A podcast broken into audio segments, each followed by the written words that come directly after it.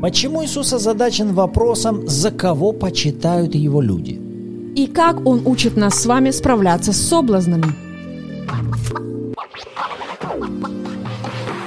Доброе утро, добрый день или добрый вечер всем любящим Бога и Его Слово. Сегодня мы завершаем восьмую главу Евангелия от Марка. Откроем Библию и прочтем с 27 по 38 стихи. Добро пожаловать развиваться в ваших отношениях с Богом и наслаждаться Его Словом. Вы на канале Арим. С вами Руслан и Ирина Андреева, и это подкаст «Библия. Читаем вместе». Отец, во имя Иисуса, мы благодарим Тебя за эту возможность проводить время с Твоим Словом и вместе с Твоим Духом. Мы осознаем, что только Ты, Святой Дух, можешь наставить нас на всякую истину. Поговори с нами о том, о чем с нами нужно поговорить во имя Иисуса. Аминь. Аминь. Итак, с 27 стиха. «И пошел Иисус с учениками своими в селение Кесарии Филипповой. Дорогой он спрашивал учеников своих, «За кого почитают меня люди?» Они отвечали, «За Яна Крестителя, другие же за Илию, а иные за одного из пророков». Он говорит им, «А вы за кого почитаете меня?» Петр сказал ему в ответ, «Ты Христос» и запретил им, чтобы никому не говорили о нем. И начал учить их, что Сыну Человеческому много должно пострадать, быть отвержену старейшинами, первосвященниками и книжниками, и быть убиту, и в третий день воскреснуть. И говорил об этом открыто. Но Петр, отозвав его, начал прикословить ему. Он же, обратившись и взглянув на учеников своих, воспретил Петру, сказав, «Отойди от меня, сатана, потому что ты думаешь не о том, что Божье, но о том, что человеческое». И, подозвав народ с учениками своими, сказал им, «Кто хочет идти за мною, отвергни себя, и возьми крест свой, и следуй за мною. Ибо кто хочет душу свою сберечь, тот потеряет ее, а кто потеряет душу свою ради меня и Евангелия, тот сбережет ее. Ибо какая польза человеку, если он приобретет весь мир, а душе своей повредит? Или какой выкуп даст человек за душу свою? Ибо кто постыдится меня и моих слов, вроде сем прелюбодейном и грешном, того постыдится и Сын Человеческий, когда придет в славе Отца Своего со святыми ангелами. Аминь. Еще раз наши поздравления, мы завершили с вами восьмую главу. И вот здесь я хотел бы обратить внимание на особенность Бога в его педагогике. Здесь, когда мы сейчас смотрим с вами на Христа, который, казалось бы, озадачен вопросом, а за кого почитают меня люди? И первое, что бы я хотел, чтобы вы сделали, это убрали с Иисуса образ личности, которая не знает ответ. Вот кто-кто, а Иисус знает ответ на этот вопрос. Потому что Отец внутри него знает ответ на этот вопрос. Поэтому, когда сейчас Иисус задает вопрос, то этот вопрос предназначен не для самого Иисуса, чтобы он получил ответ и сказал, а вот теперь я знаю, вы меня осведомили. Нет, этот вопрос предназначался для учеников. И первый тезис, который я отсюда хотел бы выделить, особенность педагогики Господа – это привлекать нас своими вопросами.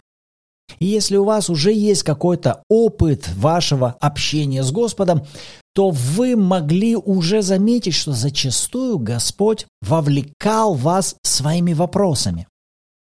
И когда Бог задает вам какой-то вопрос, то у этого вопроса есть главная цель – вовлечь вас в поиск ответа на этот вопрос. Все, соедините одно с другим. Бог не несведущий, Он всезнающий.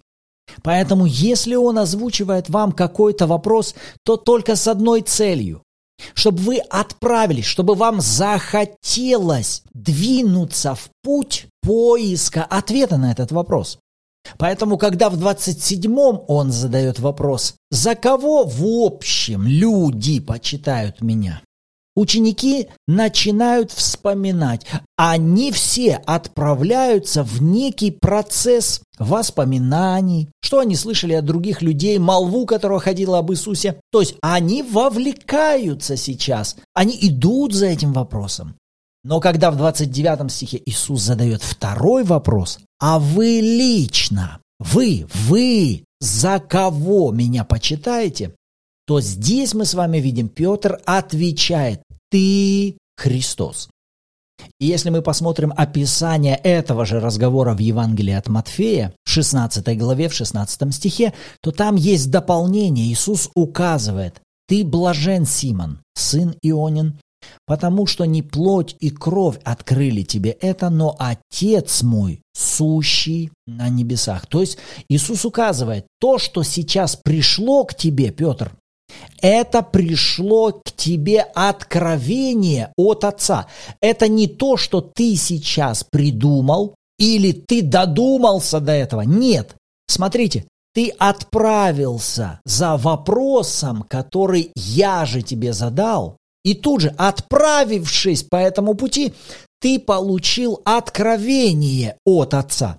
Не плоть и кровь открыли тебе это, но Отец мой Духом Святым дал тебе откровение. То есть вы видите, какая потрясающая комбинация в Божьем подходе, в Божьей педагогике в отношении обучения, вовлечения нас. Смотрите, он озвучивает вопрос, Петр входит в размышление над вопросом Господа, и в процессе его размышления приходит озарение от Духа Божьего, откровение приходит. Это Христос, Сын Бога Живого. И смотри, когда именно это происходит. В 27 стихе написано «Дорогою он спрашивал учеников своих». Когда происходил этот диалог с Иисусом? Дорогою. Или по-другому скажем, по пути.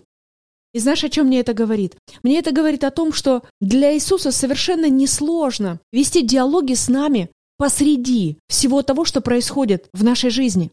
По пути. Друзья, мы можем идти по пути в магазин, или на работу, или с работы домой, и по пути. Иисус с удовольствием может разговаривать с нами. То есть да, мы понимаем, что уединенное время со Словом Божьим, с Иисусом в молитве – это важно. И мы учим об этом на курсах. Но при этом я также понимаю, что Иисус хочет буквально проживать с нами каждый день. И Он готов с нами общаться на каждом и на любом этапе нашей жизни. Когда мы стоим в очереди в магазине, или когда мы моем посуду, или когда убираем, или вы можете гулять на улице с детьми. И это может быть вашим отличным временем откровения от Господа. Как я слышала, Джойс Мэр получила откровение о своем призвании в служении, когда застилала свою постель. К чему все это? Да к тому, чтобы, друзья, мы не ограничивали себя каким-то религиозным шаблоном, что только тогда, когда у меня есть уединенное время с Иисусом, утром с Библией, вот только тогда Бог может говорить ко мне, и я могу Его слышать. Друзья, нам важно быть открытыми, что посреди всего мы можем с вами слышать голос Божий, что это несложно, что это легко. Поэтому давайте будем открытыми к диалогу с Иисусом, где бы мы с вами не были, чем бы мы с вами ни занимались в любой момент, когда Иисус начинает обращаться к нам. Давайте не останавливать эти диалоги, а продолжать иметь общение с Ним, потому что это приведет нас к следующему важному откровению. Но также нам важно помнить, что помимо вопросов, приходящих к нам от Бога, дьявол также использует эти же инструменты, задавая со своей стороны нам вопросы, чтобы вовлечь нас в процесс ведения размышления над его вопросами. Потому что если вы сядете и попробуете со стороны посмотреть на свои мыслительные процессы, то вы обнаружите, что больше всего вы проводите время над поиском ответа на какие-то вопросы, которые внутри вас находятся в каком-то активном состоянии. Потому что, возвращаясь к тому же самому Петру, в этой же истории мы с вами что обнаруживаем? Когда Петр ведет размышления над вопросом Иисуса, в результате Дух Божий дает ему откровение. Но спустя ниже, когда вдруг с 31 стиха он учит, сыну человеческому должно много пострадать, быть отверженному старейшинами, первосвященниками, книжниками. Мне нужно быть убитым, и я в третий день... Он начинает учить и все сейчас слышат, и Петр слышит. Но посмотрите в 32 стихе. Петр отзывает Иисуса в сторону и начинает прекословить ему. И когда мы смотрим на ответ Иисуса Петру, то мы слышим «Отойди от меня, сатана, Внимание, потому что ты думаешь не о том, что Божье, а о том, что человеческое. А теперь мы видим совершенно другую комбинацию.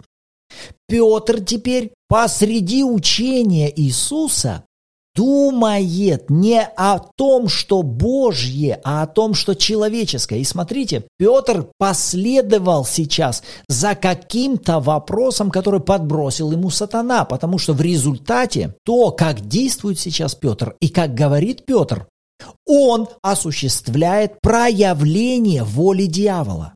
Слова, которые он сейчас озвучивает, автором этих слов является сатана. Прикословие, уведение Иисуса с этого пути. Это не просто сам Петр сейчас к этому пришел. Петр взял это, можно сказать, откровение, открытие от другого духа. Но каким образом дьяволу удалось пронести это на территорию Петра? Потому что он отправился размышлять, думать о том, что человеческое. Скажете, да, ну я постоянно думаю о том, что человеческое. У меня постоянно всякие вопросы в голове вращаются. Так что у меня там э, дьявол, бесы, что ли? Мне что тогда вообще ни о чем не думать и бояться всяких вопросов в моей голове? Смотрите, не в этом проблема. Проблема не в самих вопросах, а больше у нас проблема в том, с кем мы ведем размышления над этими вопросами. Иисус стихами ниже затем не случайно перейдет на учение о душе. Он же сразу же зовет весь народ и учеников и начинает объяснять, что для того, чтобы вам идти за мной, вам важно отвергнуть себя, взять свой крест, следовать за мной. Кто душу свою сбережет, тот потеряет. А кто потеряет душу ради меня и Евангелия, сбережет ее. Какая польза человеку, если весь мир приобретет, а душе повредит? То есть он обращает внимание на важность того, как человек обходится со своей душой или как он реагирует на свою душу. Смотрите, Иисус в своем учении выделяет. Вы можете занять такую позицию, что ваша душа будет руководить вами. Вы будете ее лелеять, будете ее слушаться, будете к ней обращаться. И Иисус говорит, это опасно. Вам лучше занять позицию отвержения души. Вообще не слушать вашу душу, а искать того, как я вас веду через что-то другое. И в Новом Завете наша часть человеческого естества, через которую Дух Бога ведет нас, это не наша душа, это наш Дух. И для большего понимания я хотел бы вас вернуть в Едемский сад. Посмотрите на Адама в самом начале. Сейчас перед нами человек, у которого с Богом сейчас идеально все. У него вообще нет никаких сбоев. Он просто чистая книга. Но обратите внимание, где и с кем сейчас Бог взаимодействует напрямую в Адаме. Писание говорит, Бог есть дух. И изначально Бог так и задумывал общаться с человеком через его дух. Итак, мы с вами должны утвердить, после сотворения сейчас Бог общается с Адамом напрямую, от духа к духу. А если мы зададимся вопросом, а что из себя представляет его душа? Буквально его ум, его память, его воображение. Вот что из себя представляет вот эта его часть естества то знаете, к чему мы придем? Там чисто. Там нет сейчас никакого опыта, там нет никаких знаний, там информационности никакой нет. То есть душа больше служит сейчас как файловый диск, который будет сейчас собирать определенный опыт, складировать какие-то вот архивы памяти и так далее. Изначально сейчас Адам не ходит за советом на территорию своей души. Но Бог, смотрите, чему его изначально начинает учить. Если вы посмотрите на вторую главу, то как только Бог сотворил Адама, Он наделяет его властью, подчиняет ему все творение, и теперь одно из первых служений, которое начинает совершать Адам, это давать имена всем животным, всему живому на земле. И как это выглядит? Бог приводит одно животное за другим. И представьте, это не маленький зоопарк, это все виды животных. Представьте, вот одно животное подходит к Адаму. И знаете, что сейчас перед Адамом? Перед Адамом вопрос. Кто это? Что это? Для чего это? Смотрите, Бог приводит его к вопросу. Но вместе с этим вопросом это побуждает Адама что сделать? Отправиться в какое-то место за поиском ответа. И Адам не отправляется сейчас на территорию души.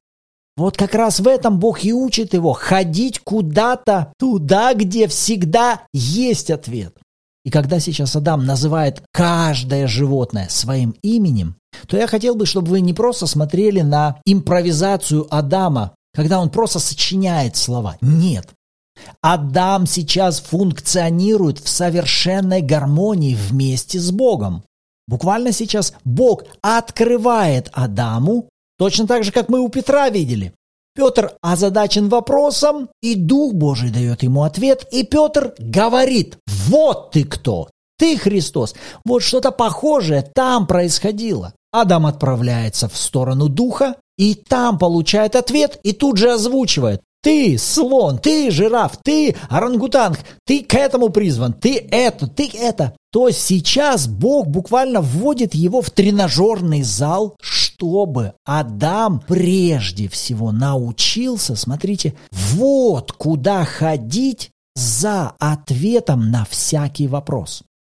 И нам с вами в новозаветнем нашем состоянии как раз и нужно научиться уходить от старой привычной модели, к которой мы с вами годами, десятилетиями привыкли. Мы привыкли с вами искать ответы на вопросы, обращаясь к пятерке нашей души аналитически, думая сами по себе ища вопросы сами по себе. А сейчас еще у нас и Google, и всякие поисковики, и искусственный интеллект, и миллионы кучи разных советников.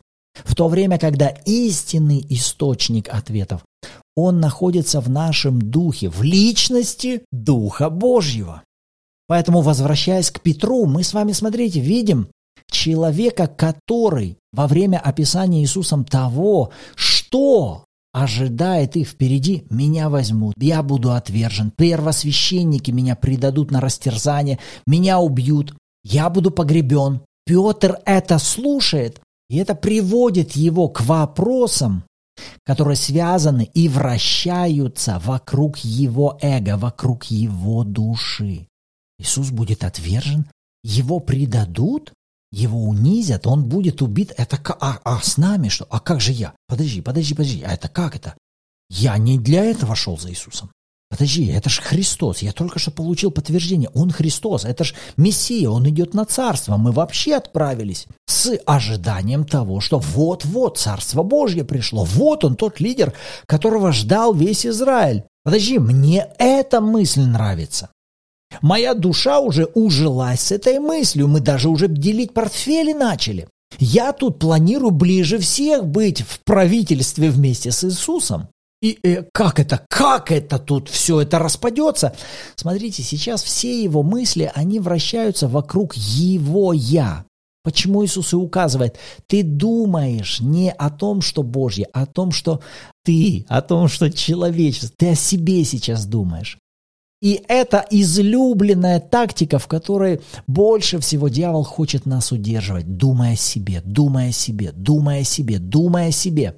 И когда мы с вами больше всего озадачиваемся вот этим списком вопросов, а как же я, а что будет со мной, а что меня ожидает, а что если, а я, а вдруг? И тому подобное, все вращается вокруг я. И вы всегда будете видеть, чем больше вы будете озадачены своим «я», и тем, насколько ваша душа сейчас хочет осуществить какие-то свои желания, там вам сложно будет находить ответы. Это будет вас всегда изматывать. И дьяволу в этом режиме легко вами манипулировать и ему осуществлять свои планы через вас. Вы скажете, что мне тогда делать? А вот здесь как раз мы и видим с вами смену моделей. Понимаете, как бы это странно ни звучало, но это слова Иисуса. «Отвергни себя и согласись идти на крест, отправить свою душу на смерть. Перестань ею руководиться. Сделай так, что она не является сейчас ключевой личностью, задающей ход твоей жизни. Сделай ее принимающей стороной. Потому что я изначально планирую вести тебя через твой дух. А твоей душе нужно будет приучиться занимать позицию принимающей, соглашающейся, но не спорящей и отстаивающей свою правоту. Так вот, возвращаюсь, чем больше мы озадачены поиском ответов на вопрос, связанные «а как же я?», «что будет со мной?» и тому подобное, тем нам сложнее находить ответы. Но когда мы переключаемся с вами вот в тот режим, которым сам Иисус жил, а Иисус, смотрите, Он как раз больше всех был озадачен чем? Не тем, чего Ему хочется. Он был озадачен воле Отца, а чего Отцу хочется? Во мне, в моем духе. Были ли вопросы у Иисуса? Конечно, были. Приходили ли к Нему вопросы от дьявола? Конечно, приходили. Но куда он с ними отправлялся?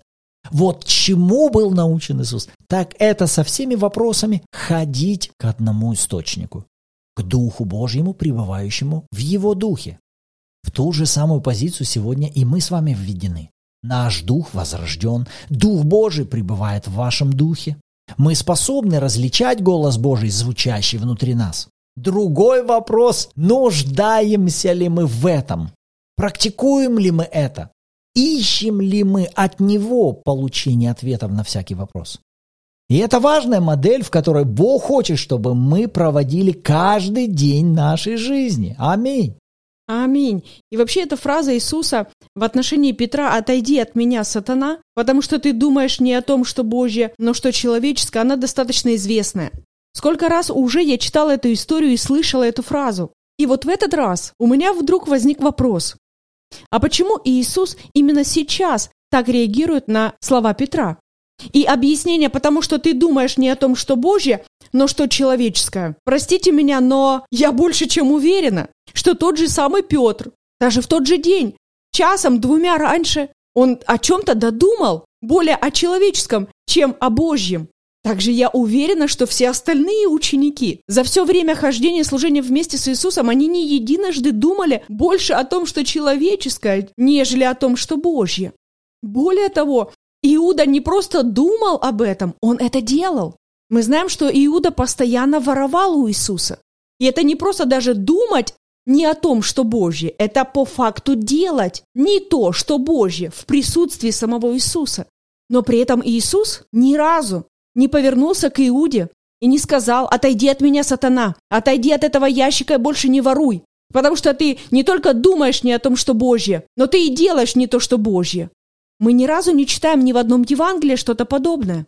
И тогда мне еще более стало интересно, почему же именно сейчас Иисус так категорично реагирует на слова Петра. И в процессе, когда я молилась, чтобы услышать этот ответ и получить от Бога понимание, в чем особенность именно сейчас этой ситуации и этих слов? И для получения ответа Господь отправил меня в Матфея, та же самая 16 глава, которую ты уже сегодня вспоминал, только 23 стих. Там описана эта же самая история. Он же, обратившись, сказал Петру, «Отойди от меня, сатана, ты мне соблазн, потому что думаешь не о том, что Божье, но что человеческое».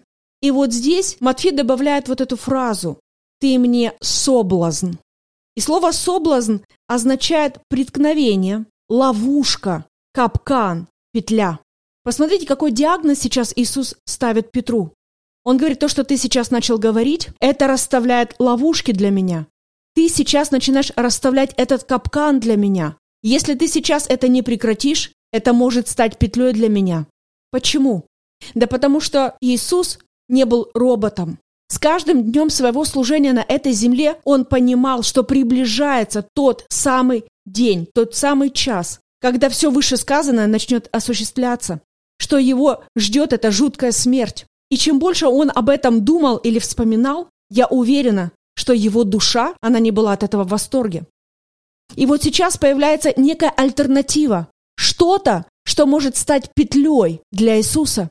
И именно поэтому сейчас он настолько категорично отсекает это. Он настолько серьезно отвечает Петру, потому что он понимает, если я сейчас начну с этим играться, если я хоть на миллиметр оставлю эту мысль у себя, это станет петлей. И тогда дьявол сможет иметь место. Поэтому, когда Иисус увидел угрозу этой петли, он тут же отсекает это. Без каких-либо прикрас, без каких-либо украшений, без каких-либо прихорашиваний. Он тут же серьезно, радикально, бескомпромиссно отсекает попытки врага поймать его в ловушку. И для себя я в этом увидела тот самый важный урок, как мне относиться к подобным ловушкам. Когда дьявол пытается расставить какие-то сети и начинать пускать свои раскаленные стрелы в мой разум, в отношении того, что именно может стать для меня этой петлей, это не время мне сюсюкаться с этим. Это не время мне с этим играться. Это не время мне прикрывать это красивой салфеточкой и говорить, ну ладно, завтра разберусь, сегодня я не хочу об этом думать. Нет, завтра может быть уже поздно. Завтра может быть уже поздно, друзья. Подобные ловушки, подобные петли, их нужно отсекать тут же. С ними нельзя играться. Это именно то, что сделал Иисус. И Он показывает то, что нам с вами нужно научиться делать. И каждый из нас мы с вами знаем, что у каждого из нас есть какие-то наши особенные, скажем так, ситуации, в которых лживый пораженный дьявол только и ищет возможности подловить вас. Потому что именно вот это может быть для вас вот тем самым соблазном, на который вы спокуситесь. Другого это не тронет.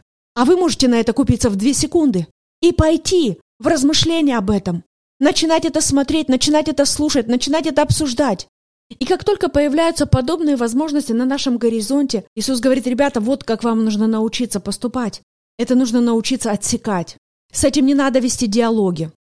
Поэтому сейчас Иисус дает нам некую яркую иллюстрацию того, как нам с вами нужно поступать в отношении попыток дьявола расставить нам какую-то очередную ловушку и попробовать увлечь нас в какую-то очередную петлю. Аминь. Это замечательные уроки, и здесь есть еще о чем говорить. Но наше время эфира подходит к завершению. Вот те мысли, на которые Господь обратил наше внимание, а на что Он обратил внимание ваше. С радостью почитаем обратную связь в комментариях и в чате Bible в Телеграме, где также каждую субботу в 14.00 по киевскому времени у нас проходят онлайн-эфиры в аудиоформате. И вы сможете послушать откровения других участников при желании поделиться своими и вместе с нами снова размышлять над Словом Божьим. И в завершении давайте построим наше исповедание вокруг тех истин, о которых мы говорили сегодня. Это может звучать следующим образом. Отец, я верю, что я могу всякий раз находить ответы на любые вопросы, обращаясь к Духу Твоему, к Слову Твоему, к истине Твоей. Я отказываюсь искать ответы в своей голове и размышлять о том, что человеческое. Я принимаю решение искать прежде всего того, что хочешь ты. Во имя Иисуса господствуй и царствуй через меня, и да будет воля Твоя проявляться в каждой сфере моей жизни. Аминь. Аминь. И мы верим, друзья, что сегодня вы нашли для себя что-то интересное и полезное из этого выпуска. Поэтому добро пожаловать, ставьте лайк, пишите комментарии и делитесь этим выпуском с другими людьми. А на этом нам пора с вами заканчивать. Рады были быть сегодня с вами. В следующем выпуске услышимся. Всем благословений.